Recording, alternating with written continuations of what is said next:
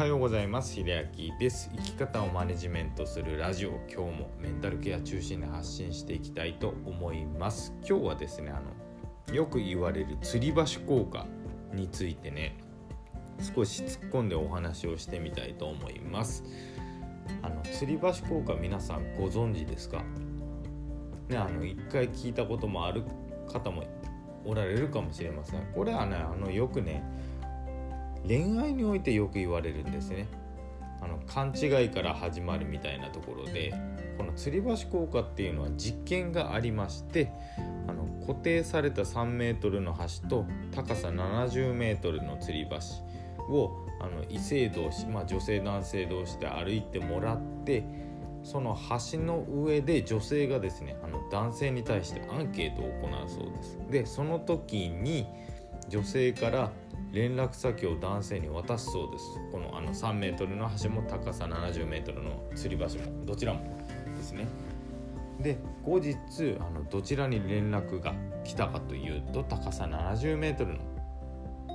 一緒に歩いた、まあ、女性の方に来たというこれこれがあの吊り橋効果と言われるものなんですね。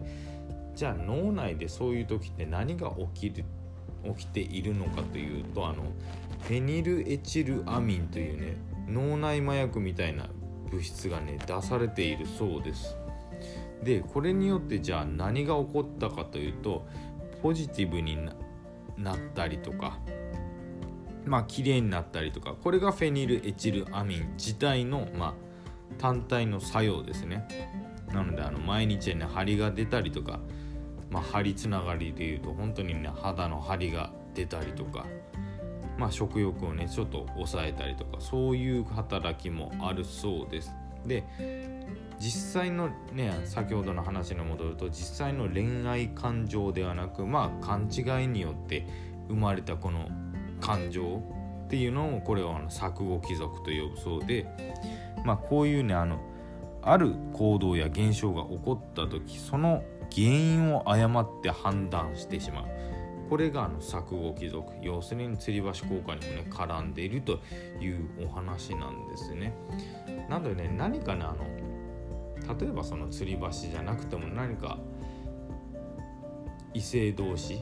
で歩いている。まあそういう場面に遭遇した時にドキドキした時。自分が大変な時にちょっと助けてもらった時とかですね。まあそういった時にまあ頼もしい以外にもこの錯誤貴族勘違いによってちょっと判断してしまうっていうね場面もあるのかなと思うのであの恋愛においてねちょっとね何でしょう気にかけてみるというかねそういう見方をするとまた面白い視点が生まれるんじゃないでしょうかということで今日はそんなお話をさせていただきました。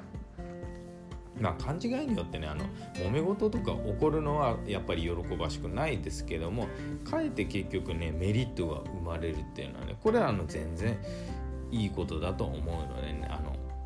勘違いしたけどまあいっかってねそういう思えるような、まあ、出来事とか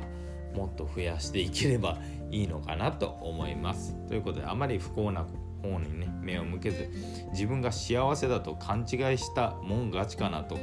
思いますので是非幸せな勘違いをしていただきたいなと思いますということで最後まで聞いていただいてありがとうございましたまだまだあのここならの方で不安相談を受け付けておりますので是非是非ご利用してくださいということでそれではまた。